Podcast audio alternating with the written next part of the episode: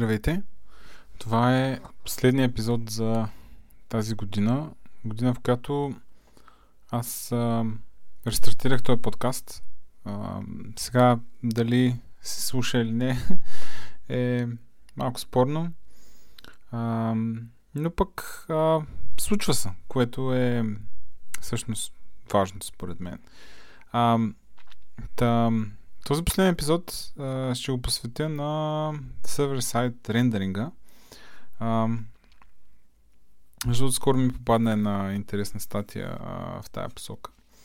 Та, какво е сервер-сайт рендеринг? Ами, сервер-сайт рендеринг е нещо, което а, така наречените едно време веб дизайнери правяха някакси по дефолт. А, тоест, той съществува откакто съществува веб, сигурно. И това е момента, в който всъщност сървъра, като подадем някакъв HTTP request към него, отговаря с HTML. А, и всъщност той изпраща някакво съдържание под формата на HTML, което в днешно време се казва Server-Side Rendering. А, защо това стана популярно а, преди известно време и в момента е, така бих казал, а, ня, някакъв стандарт, може би. А, ами, а, когато JavaScript а, започва да навлиза по-сериозно в разработката на веб приложения, се стигна до там, че всъщност нашето приложение е един JavaScript файл, който браузър зарежда и оттам нататък целият UI всъщност се появява благодарение на JavaScript. А, сега това има един много голям проблем, а именно, че а, когато страницата бъде заредена а, в началото, всъщност тя е празна.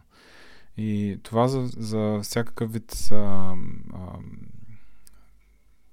ботове, които обикалят и, и търсят съдържание, всъщност е пагубно, понеже те не виждат нищо, те виждат просто една празна страница. Сега Google казва, че а, техният бот разбира JavaScript. А, аз смятам, че все още е добре сервер да отговаря с някакво а, така съдържание. Тоест страницата дори без JavaScript да не изглежда просто някакво бяло поле, а да има някакъв, а, някакъв текст по нея. И, и така.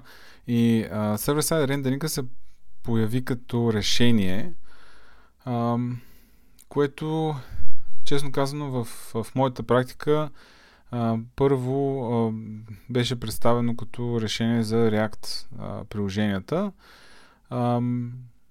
Тоест имаме един React App, който си върви нормално в браузър, но, нали, както споменахме, в началото всъщност се зарежда само един JavaScript файл и страницата е празна. А, самата React библиотека може да изренди абсолютно същото дърво, React дърво за всичките компоненти и на сървъра и всъщност да изплюе един HTML, който ние да пратим като отговор. И оттам нататък вече идва момента, в който ам, клиента, всъщност браузъра, трябва да може, или по-точно JavaScript, който се зарежда в браузъра, да разбере, че а, HTML, който е вече на страницата, е всъщност HTML на приложението и оттам нататък а, да може да продължи своята работа. А, има API за това в React библиотеката и в другите библиотеки, които предлагат сервиса рендеринг. Всъщност, а, да, по своята същност Server-side рендеринга не е нищо ново. То съществува от много-много отдавна. А, просто последните години става много популярно заради факта, че пишем неща, които всъщност се случват по-скоро в браузъра, не толкова на сервера. И сега има най-различни оптимизации, които фреймворковете на а, в днешно време правят, но това все повече а, се приема като някакъв а, такъв дефолт фичър, който а, ние имаме и трябва да работим с него. А, та, ако правите приложение, най-вероятно ще трябва да се сблъскате с това. Ако правите приложение с JavaScript, най-вероятно ще трябва да се сблъскате с това и е добре фреймворка, който използвате, да предлага тази функционалност. Той да можете т.е. да можете да си изрендите компоненти, които пишете на сървъра, и той да ги върне към браузъра. А, да, това е. А, весели празници и ще се видим, чуем в новата година.